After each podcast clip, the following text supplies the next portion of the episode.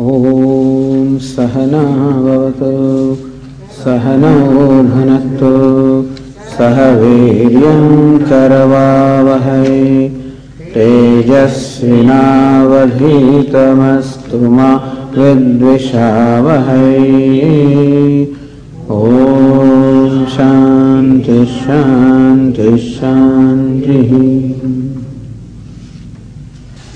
Let us read from the verse 7, seventh verse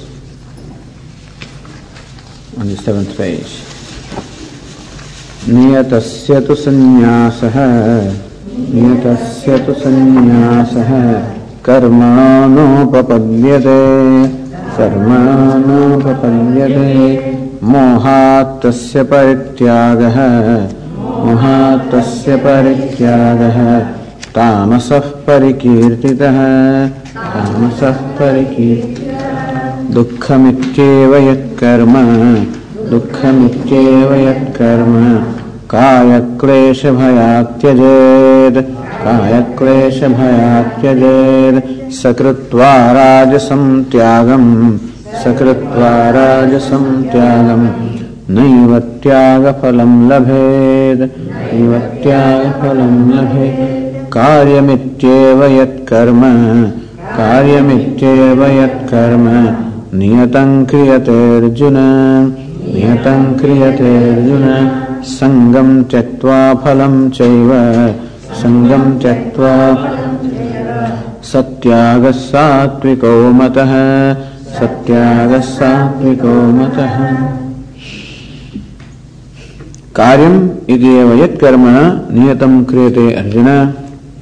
hey Arjuna whatever action that is been enjoined whatever is your duty that means whatever is the appropriate or becoming response on your part to a given situation this is how we can understand the duty so whenever i confront a situation then a certain response is expected out of me and thus responding to every situation in a becoming manner this is what we call our duty.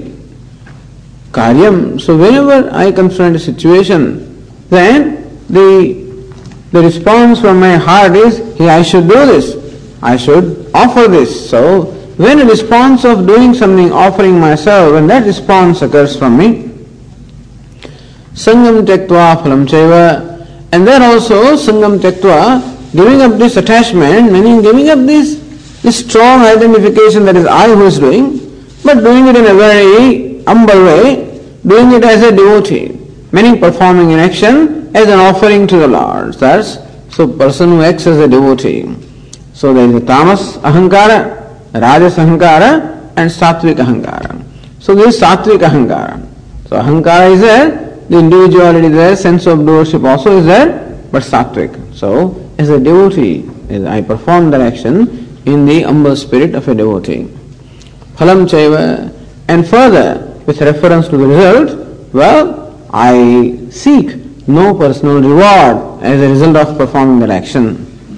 If someone does this, satyagaha, satviko mataha, this tyaga, this renunciation, Lord Krishna says, is sattvic meaning born of sattva.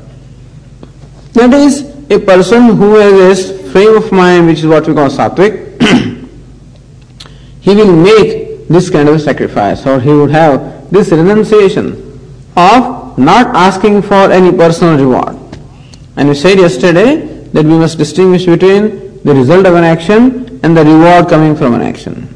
So when an action is performed, an appropriate result or outcome will come. But we, have, we associate with that outcome there is always a personal element in this as much as not only am I seeking an outcome from a result, but I am also seeking some personal reward, some gratification of ego. This is also what I am seeking. It is that part to which this person is indifferent. Doesn't matter whether my ego is gratified or not, whether I get a reward. In fact, doesn't ask for the reward. Satya, there is also humility. There is also humility. Why should I get the reward when Lord is doing everything? Who am I to ask for the reward? Even though I am supposedly doing, but I am doing only because of grace of God. I am doing because of whatever abilities and knowledge He has given to me, whatever opportunities He has given to me, and therefore I am doing it as an instrument. And therefore, if some reward has to come, it should go to Him. So this person does not brand himself either as successful or a failure. If success comes, that also is assigned to Lord. If failure comes, that also is assigned to Lord. So because he doesn't have that strong identification while performing the action, he doesn't have identification with the result also. And therefore his object with reference to action as well as object with reference to the result. This is how a sattvic person's relationship with karma, action and the result is. Now if you want to become sattvic, then we fake it and make it. This is what we try to do. So while performing the action, I remind myself, as Lord Krishna has said in the Bhagavad Gita many, very, in many places. It will be said in the 18th chapter also. Yat karoshi yadashnasi yad juhoshi dadasi yat yat tapasyasi kaunteya tat kurushva madarpanam. Whatever you do, whatever you eat, whatever you perform, do in form of performing a yaga, whatever charity you offer, whatever austerities you perform, whatever religious duties you perform, whatever you else you do, tat kurushva madarpanam. Here Arjuna perform those actions in a manner that they become an offering to me. This is the theme that Lord Krishna repeats again and again in the Gita. So whatever you do, make it an offering to me. This is what we call the spirit of devotion. So devotee is the one. This is always what it is in love, in the relationship. When I love somebody, I always want to offer myself. This is what the love always does. It makes me, it motivates me or just makes me do things for someone that is an object of love. And so also a devotee is the one who wants to do something for the Lord as an offering. And so, and as we said, as says Narada says in Narada Bhakti Sutra, that love is a reward in itself. It's not that as a result, as I did something, that again I ask for some reward. In doing itself is a reward when it is an action of love. However, as we said, if you want to cultivate that love within ourselves, you want to cultivate that devotion within ourselves, then I act as though I am a devotee. So I fake as though I am a devotee, and in course of time, I make it. How would I do if I were a devotee? Well, if I were a devotee, offering itself is my pleasure. So, this, in order to develop that sattvic, or the sattva, the purity of the mind, Lord Krishna prescribes this attitude of a devotee. So, question is whether bhakti yoga is a separate yoga or not. It is not. Inasmuch as when action is performed in the spirit of devotion, then that becomes karma yoga, and therefore, uh, then bhakti yoga doesn't become a separate yoga. It gets woven. Bhakti of the devotion gets woven because bhakti is the, the love of the spirit that there is, and the spirit always seeks an expression. And so, performing my duty becomes an occasion to express my love that I have for the Lord. And if I want to cultivate that love, then I deliberately perform actions which are conducive to invoking that love from myself. That's the reason why parents bring their children, ask them to prostrate here, recite this, do things. They don't care to do sometimes, they just do it because the parents ask them to do. But it is hoped that by just doing that in course of time, the spirit that is involved in doing will arise. So there is form and there is spirit. Ideally, I mean action is the form, and the attitude is the spirit. And ideally, the action should follow the spirit. Many people insist that what's the point in doing these rituals unless there is devotion? What's the point in doing something unless the appropriate spirit is there? But that is not definitely right. Because when the spirit is not there, I just adopt the form. And the form will bring about the spirit in course of time. So Swamiji says, physicalize the, the worship, or physicalize the attitude that you have. It is a value for worship, put it this way. Even though I may not have much of worship right now, but I have value that I want to become a devotee. If the value is there, then I act as though I am a devotee. What would I do if I were a devotee? And by doing that, that is giving expression to my value for devotion. In course of time, then I keep discovering the devotion. This is how the mind becomes sattvic. So they said, when the mind is under the influence of rajas, then the person who has rajas always a demanding person. There is a keen sense of my inadequacy when the rajas is there. And keen sense of inadequacy and the insecurity. Therefore, I am a demanding person. And there is a bhoga buddhi always, the desire for enjoying the pleasures. This is what rajas brings about. If I want to transform it, then I must make a deliberate effort by not encouraging that attitude of seeking pleasure and seeking reward, but instead replacing the attitude of offering. So, this is a constant work that we do, and this is what is important. Whenever my mind comes up with the demand for a reward, I replace it by a spirit of offering. So this is what happens inside. What happens outside is all action. That's all is visible. And as we said, it is not so much the action that does things, but action becomes an occasion to work with my mind. Because whenever I am going, to, whenever I start to do something, my reward seeking mind always comes forward and says, What is in it for me? This is the tendency of the mind, always seeking reward. And when the mind presents this desire of reward, I say, Look, mind, look, mind, look. It is the reward is the doing itself the reward. You are already rewarded. These actions will perform in as a returning the favor because reward you already have.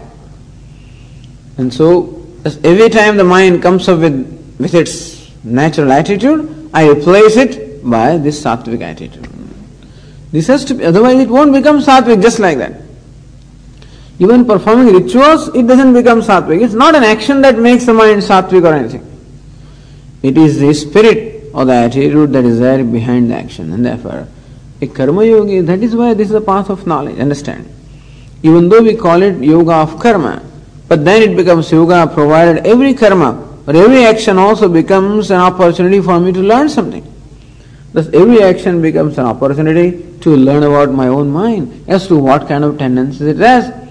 And so, it, whenever I have to perform an action, that tendency is triggered and it comes to the surface.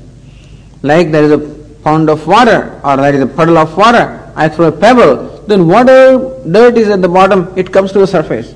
And similarly also, because action means what? I have to do something.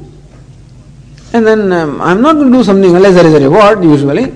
And therefore, the reward seeking tendencies will surface whenever an action is to be done. My mind will always ask, why should I do that? What am I going to get out of it? And thus, then I get an opportunity to educate my mind. And so, Karma Yoga, understand, is a process of constantly educating my mind, constantly reminding my mind of the value. Look, mind, what you are seeking is the attainment of what is already attained. Why this beggarly attitude? Why do you always seek rewards? Why do you are asking? Why do you are begging? And this I want to convert my mind from a beggarly mind to a giving mind. And that doesn't happen right away. It is like completely turning the, the, the flow of the river and taking it to its source, you know. So naturally, water has a tendency to flow from a higher to a lower level. And imagine somebody trying to trying to change the course of water to its source. What an amount of effort would be required. And similarly, also to change the tendency of the mind requires a constant effort. Satyaga. And this, what is the tyaga? Tyaga or the renunciation here is of these natural tendencies of seeking pleasure, seeking gratification, seeking reward, this is the natural tendency. And that is what is renounced. Nothing else is renounced. And only thing that I possess are those things. So ignorance is my private property. That's all I possess. And all these various notions born of ignorance also are mine. In fact, that is what we have to we have to offer to the Lord. Satviko mataha. Hey Arjuna, this tyaga, renunciation of this extrovert tendencies. What is meant by extrovert tendency? The tendency of demanding, tendency of begging, tendency of seeking gratification, and constant offering of that tendency. Replacing that tendency by a tendency to give. It may be difficult because mind doesn't want to give. It's like asking a boy, you know, come on, here is a candy, give half of it to your sister, younger sister, doesn't want to give. But we make him give that. And instead of giving half candy to each of them, I give the whole candy to this fellow. Ask him to give half to his sister. And once I turn away, he may, he may snatch it away also. I do not know. But anyway, I ask him to do. That's how the parents train their children. And then he gives half candy and then sister is very happy and then, then she he sees the sister, little sister, enjoying that candy. And that hopefully the joy which is there on the face of the sister will motivate this fellow to give him again, give her again, you know. That's what we hope. And similarly, this act of giving, when we see the joy on the part of the recipient, or whatever little thing we do. As I said, karma yoga is not necessarily doing big things. It is doing little things. What makes any little thing yoga is the attitude of the spirit behind that thing. And therefore, even if all our actions right away are not in the spirit of giving, because we don't feel safe, I'm afraid that if I start giving away, you know, if I show this tendency, I'll be exploited and people will take advantage of me. A lot of insecurities there. It's not going to be right away I become just a very generous and charitable person, but then I can reach out little by little. Little by little I can reach out, and that's how I discover the joy of reaching out. And that's how, once I start enjoying that, then it will become slowly um, easier and easier for me to do. so this is this karma yoga that is performing action in the spirit of offering and without seeking a reward is satyagaha satviko matah. This is the this renunciation is considered renunciation born of sattva. and what happens as a result? Well, some result is always there, of course, otherwise Lord Krishna would not enjoin or recommend us to do that. The fact that Lord Krishna prescribes this to us means there must be a big reward involved in that. This attitude has to be for our well-being, otherwise it cannot be prescribed in the scripture. So what is the ultimate reward that comes when I deliberately entertain this attitude? That is being said in the tenth verse. न द्वेष्ट्यकुशलं कर्म न द्वेष्ट्यकुशलं कर्म कुशलेनानुषज्यते कुशलेनानुषज्यते त्यागी सत्त्वसमाविष्टः त्यागी सत्त्वसमाविष्टः मेधावी छिन्न संशयः मेधावी छिन्न संशयः Let us take the second line first here. Lord Krishna here gives a sequence of happenings to this, this aspirant as to what happens. What are the stages that he goes through? Tyagi, Sattva Samavishtaha, Medhavi, Chinna Samshaya. These four stages. First stage is Tyagi. Tyagi means renunciate. Remember, the earlier verse said, Satyagaha Satviko Mataha. So this kind of a Tyaga, this thus renunciation of offering of my tendencies of always seeking reward, offering up that tendency. He is a tyagi. so when this person becomes sattva samavishtaha, so this kind of a tyaga, this constant work carried out upon my mind, upon my various tendencies, that whenever any tendency that is classified as tamas or rajas, whenever it arises in my mind, whenever in my mind arises tendency of dropping out, not doing something, doesn't matter, let it work, you know, so tamas, inactivity, then I replace it by activity. When there is selfish activity, I replace it by selfless activity or the tendency of offering or giving. this is the person who is constantly doing this work. So Vedantin is busy 24 hours a day, I mean as long as the fellow is awake. Out inwardly. This is the Vedantic work. This is the Vedant, Vedantic way of uh, what we call the spiritual work that is constantly going on. Sattva samavishtaha. When he sattva, sattva means purity. Samavishtaha. So when that purity enters his mind, pervades his mind, taking take hold of his mind, the purity enters his mind. Samavesha. Avesha means entrance. You know sometimes this avesha, the spirit also takes hold of me, that is also called avesha. Here sattva samavishtaha. The sattva or the purity is what takes hold of him. So this tendency is nothing but constantly offering the impurities. As I said, tamas and rajas. Whenever those tendencies surface on the mind, I replace it by sattvic tendency. It is painful. The reason why those tendencies occur in my mind because there are, as we said, there is insecurity, there is lust, and there is anger, there is greed. All these what we call demoniac tendencies are there, and usually they are they always come up first, and I must replace it by a divine tendency. So sattva samavishtaha this slowly and slowly the, the impurity starts, you know, uh, exhausting away. And what happens? You see, whenever we perform an action as prompted by likes and dislikes, then usually as a result, the likes and dislikes also are increased. So an action that originates, so this person, when Lord Krishna says karyam karam, karyamiti, that I must do some action. That means that he does not respond to a situation based on his likes and dislikes, but he responds to a situation because of what is to be done. So first of all, his very response that this is my bounden duty. Then his likes and dislikes are kept under check because generally speaking, I have a tendency to that, to perform that action which is going to benefit me and avoid that action which is not going to benefit me. And so my choice of what I do is generally calculated, whether it is beneficial to me or not. But here, whether it benefits me or not, it should be done and therefore I do it. And therefore, here the attitude is this should be done and therefore I do it. Whether it is something in it for me or not. And so the raga and the dvesha, the likes and dislikes, they surface every time I'm about to do something, those are kept under check. And that's how they're always kept under check. And you see there's little demon there under the feet of Lord Dakshinamurti there, under the foot. Subdued. Thus this tendency, ego. And what do we mean by ego is likes and dislikes, all these anger, greed, etc. So that ego gets subdued and subdued and subdued. Doesn't have to die. The ego doesn't die, it remains.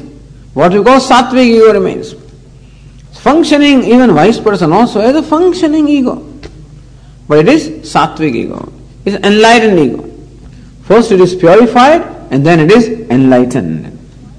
So, a karma yogi purifies his ego.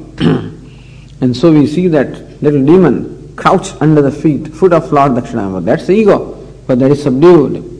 And thus these tendencies of rajas and tamas, raga and dvesha keep on getting subdued. In fact, this happens even when we just want to follow the basic values of life. As we said, that if you want to be honest, then we have to let go of whatever benefit that dishonesty gives us. The reason why people are dishonest or that a person becomes angry when a person compromises values is because the compromising value has some benefit in it. And therefore, to follow the value, the benefits must be dropped. I must let go of the benefit that comes, material benefit that comes. So constantly this person is required to let go of the material benefit for the sake of the spiritual benefit. This is a constant thing going on. Sattva samavishtaha and as a result, these tendencies which we call rajas and tamas and all those tendencies are then reduced to these two, raga and dvesha, attachment and aversion. As I said, both of these result into demands. The attachment also results into demand of what I want, and aversion also results in demand of avoiding what I do not want. These demanding tendencies get subdued. Sattva samavishtaha. And sattva, which is the purity of the mind, slowly that surfaces. As we said earlier, that mind by nature is pure. And the impurity of likes and dislikes, those impurities are only incidental. Inherently, the mind is pure. But then, as we said, on account of a lack of viveka or discrimination, and therefore having performed action all this time with selfish attitude, these likes and dislikes have found their way inside and they have accumulated and they now take hold of my mind. But they are incidental. And inherently, my mind is pure. And so, as these incidental tendencies or impurities, as they are subdued, and slowly and slowly the mind gains its purity, which is the natural purity. sattva samavishtaha, the sattva, sattva, the purity of the mind comes. And what is sattva? Shankaracharya explains here. What is sattva? Atmanatma viveka vijnana hetuna. It is that mind which is capable of doing the viveka, separation or discrimination between atma and anatma. So, in order for me to be able to distinguish the self from the non self, I require this kind of mind. What, what we call sattvic mind, a mind enjoying the purity, a mind enjoying what we call objectivity. And so, so being able to stand apart, stand apart even from what I am considering as the Atma, stand apart from the body, stand apart from the mind. So this is a mind that is capable of giving up the identification with the, the body-mind complex. So that is sattva. In short, in order to be able to do the work of Vedanta, what is Vedanta is really Atma Anatma Viveka. to be able to separate the self from the non-self. And to be able to do that, this mind is required. Very often people say, Swamiji, I, uh, uh, well, I am not the body anyway, but, you know, I am not the body, I am not the mind, I am not this, I am not that. But merely declaring it doesn't work, you know. For me to say that I am not the body also, uh, it requires me to be able to stand apart, create a distance. And that is what is what requires a sattvic mind, a mind enjoying this purity. So thus Vedanta, all the texts of Vedanta and Bhagavad Gita also brings up again and again that antahkarana shuddhi or purification of mind is a necessary requirement. And thus in the text such as Viveka Chudamani, this is told by what we call the sadhana chatushta sampatti. Viveka is there, discrimination, vairagya, dispassion. And that solely brings about shama, the tranquility of the mind, dama, the discipline of the level of sense organs, uparati, and the mind has an abidance, an abiding mind. Sattvic mind is an abiding mind, a mind that is happy with itself, a mind in which there is what we call a self acceptance, a mind that has an objectivity, and therefore is able to appreciate things for what they are. Samavishta hai. So Karma Yoga brings about Sattva Shuddhi, Antahakar Shuddhi or purification of mind. Medhavi. The next step is Medhavi. Medha, Asya Sthiti Medhavi, the one who possesses Medha. What is Medha? Medha means wisdom. he, what is wisdom? Aham Brahmasmi. I am Brahma. So this knowledge arises in this mind which enjoys the purity. We imagine steps in between. Between sattva, that sattvic mind and medha. Medha means a wise person. He gains a wisdom. What is the wisdom? Aham Brahmasmi, I am Brahma. But we imagine that other steps have taken place. so he becomes a Vividisha sannyasi, imagine, you know. Depends on the depends on the structure of the society, depends on the but uh, in the Vedic times, what would have happened is a person who gains that purity of the mind dis- discovers also vairagya. Vairagya means dispassion, a freedom from the need for pleasures. He discovers that inner pleasure, inner cheerfulness and happiness itself, and therefore becomes free from the need of any pleasure or any security or support from the world. Thus, sattvic mind or pure mind also is discovering an inner self-sufficiency. So this is in fact a journey of discovering the self-sufficiency. And moksha is when the self-sufficiency, the culmination of self-sufficiency is moksha. So moksha liberation takes place in stages. We can say that the first stage of liberation is purification of mind, liberation from the hold of this tendency is called raga and dvesha, likes and dislikes. Secondly then, the liberation from the, the duties. Then he becomes the second stage of sannyasi, what we call the vividisha sannyasi. We said earlier that as the mind gains its purity, desire for knowledge happens. When the mind is an influence of rajas, there is desire for, for enjoyment. As we said, if one object, any object itself will, will in fact bring about different kinds of response from different kinds of people. And so, a person, like, like an apple falling, so that event can bring about different kind of response from different people. From a Newton it brings about the response, sattvic person. How come it fell down? How come it did not go? So that event in fact uh, created in the response for knowledge. So sattva means desire for knowledge. For somebody else, the apple falls down, it looks like a very ripe apple, it fall, fell down itself. Let us see how it tastes, you know, and therefore bhoga, the enjoyment response. A third fellow apple fell and doesn't fall, doesn't fall, doesn't matter, you know, to him. He doesn't even notice it. If he notices, at the most he may take the apple to hit somebody, you know, so Tamas. So, Sattvic, Rajas and Tamas. One same thing. Invoking different kinds of response from the people. So when a person is Sattvic, the response that is invoked in him is the knowledge. What is the nature of this world? So, so when he was in the influence of Rajas, world was a place of seeking pleasure. Now that he's become a sattvic person, world is a place of seeking knowledge.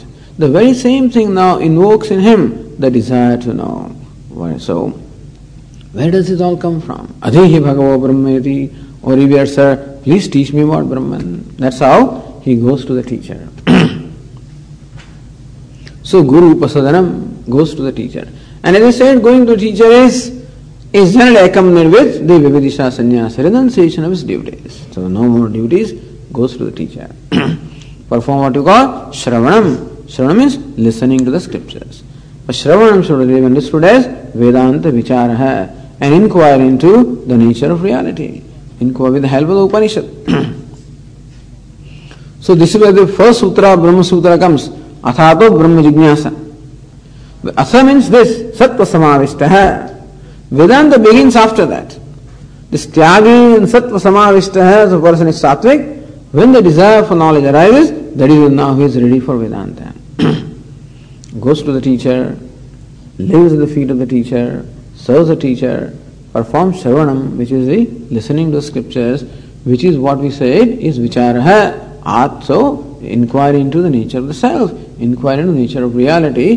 That inquiry is conducted in the form of Shravanam, followed by Mananam, Nididhyasanam, reflection as well as the deep meditation as a result of that. So a lot of time is involved. Between Tyagi and Sattva Samavishta, there is time involved, you know. Sattva Samavishta and Medhavi, time is involved. Although these words are written right away, but it involves time. As, as Swami used to give example of that, that Greek philosopher, uh, and this person has, has moved to some other island and is waiting for this family, his family to follow, and is waiting. His family, all his property, everything is coming in a big ship and he's waiting for them. And it seems one afternoon somebody knocks at his door and there's a messenger and that fellow is very excited and he comes up with this very unpleasant, very sad news. Sir, your ship has sunk. Says, what? Yes, sir, your ship has sunk. So what? Sir, all your wealth is gone. What? Yes, you lost all your wealth. So what? I don't know, this is very big thing, you know. Sir, your wife and children, they're all drowned. What? They are drowned. So what? So, between the news that is given to him and so what, for this philosopher it took him a few seconds, you know, to reconcile or resolve this reality, acceptance of reality. But it may be a long time. For somebody it may take a year, two years, twenty years, a lifetime, a number of lifetimes to be able to accept the reality of life. And similarly also, between Tyagi and Sattva Samavishtaha, that's a whole process of constantly working with our mind and subduing the Raga Dveshas. Sattva Samavishtaha, now that I have started pursuing the knowledge, listening the scriptures at the feet of the teacher, Medhavi, Shravanam, Mananam, Nididhyasanam, also a long process. Because Medhavi, their Medha is wisdom, Aham Brahmasmi, I am Brahma. He becomes possessed of that wisdom. And then, so what happens? Chinna Samshaya, he becomes free from all the doubts. Samshaya stands for all products of ignorance. He becomes free from all the doubts, becomes free from all the uh, identification with the body, so he becomes free from all what we call the habitual error also, and thus becomes Sthita Prajna one of abiding wisdom, which is mukta, jivan mukta, the one who is liberated even while he is alive. This is called moksha. So we say that moksha is the ultimate goal, and the very first step is tyaga. What kind of tyaga? The tyaga which is characterized by this karma yoga, the uh, offering of my ragadveshas, subduing of my ragadveshas, that tyaga or that renunciation is the first step ultimately leading to moksha. And it will happen. It has to happen because one has to follow the other. but this much we have to do. We have to start with this tyaga. Now, how do we know that he is a liberated person? What is the, what is the pattern of his behavior? That is said in the first line.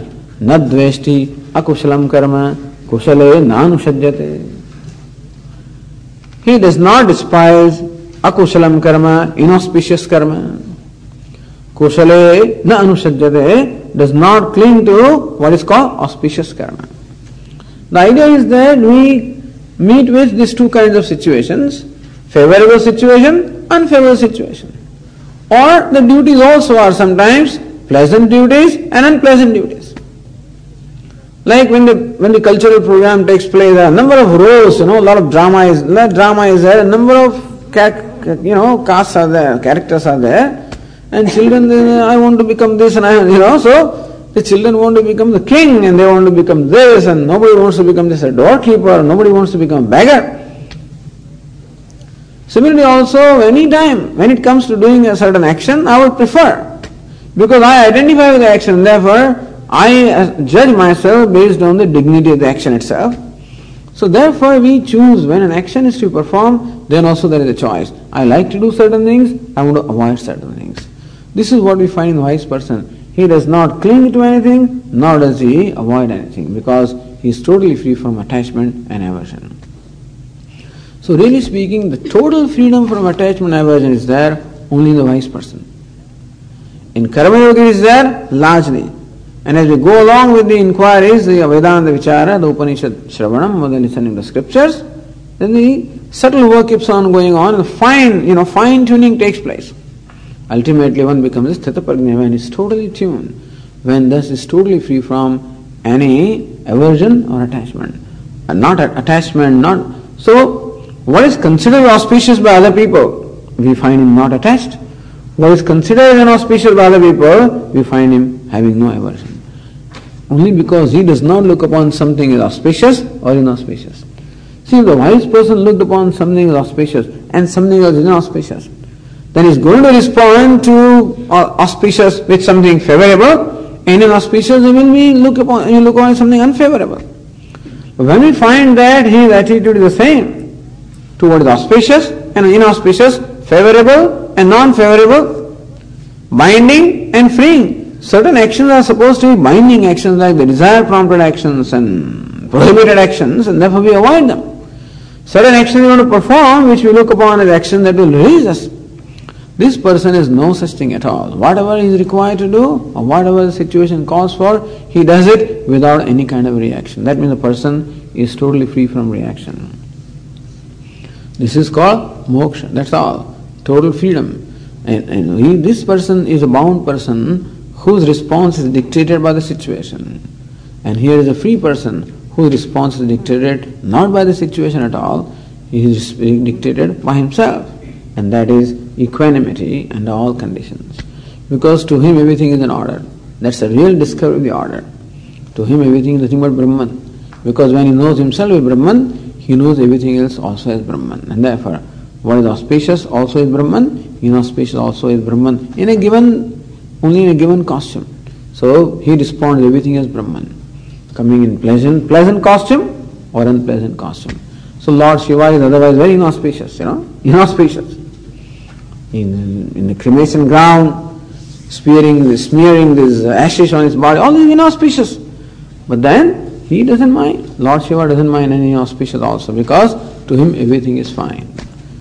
We are not saying that everything is fine or something, you know, but the idea is when one can see that Asti, Bhati, Priyam in every name and form, then everything is fine.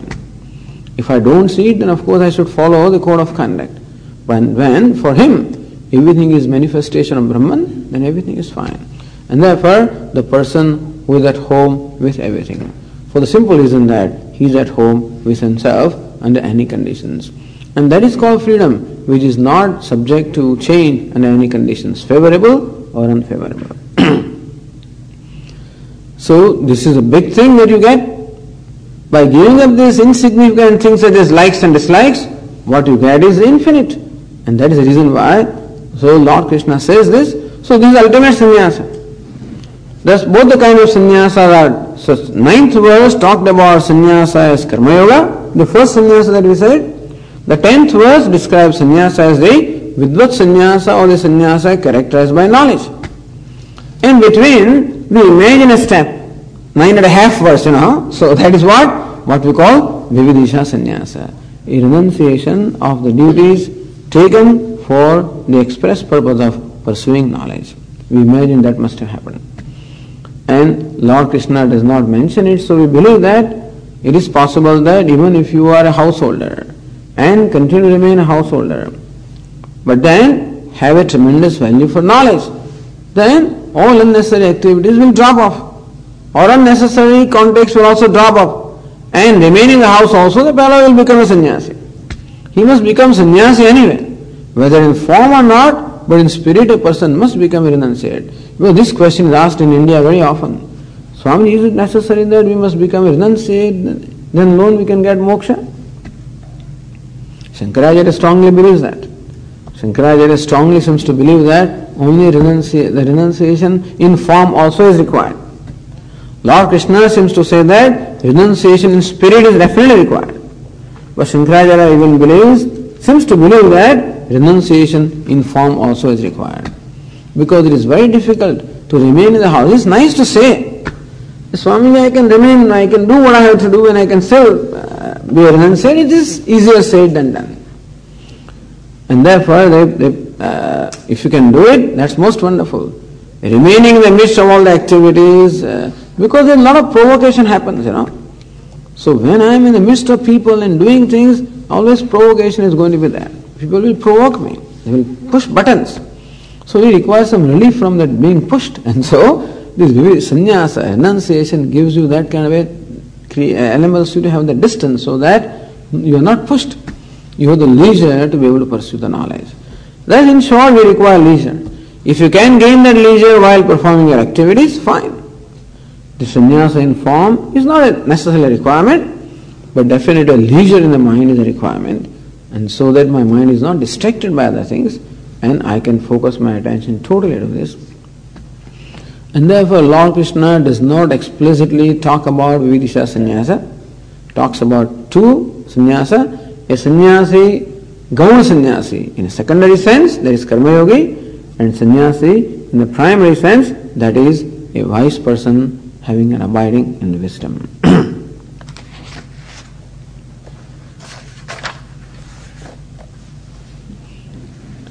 and therefore, Lord Krishna says that the primary sannyasa is possible only for a wise person, not until then. And that is being said in the 11th verse.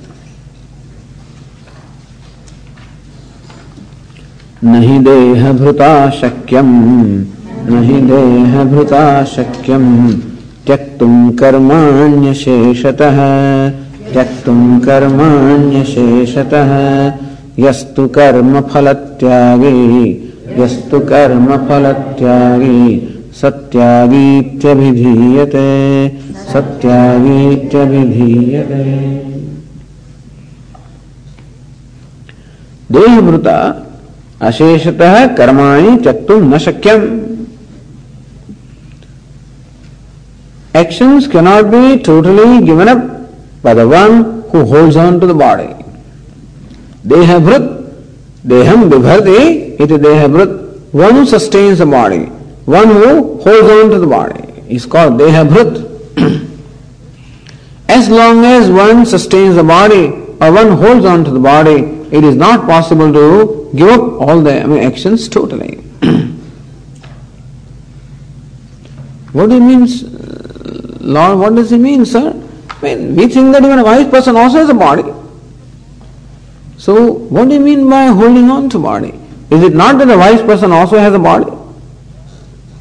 And therefore, having a body is a requirement or is a condition that you cannot give all the actions. How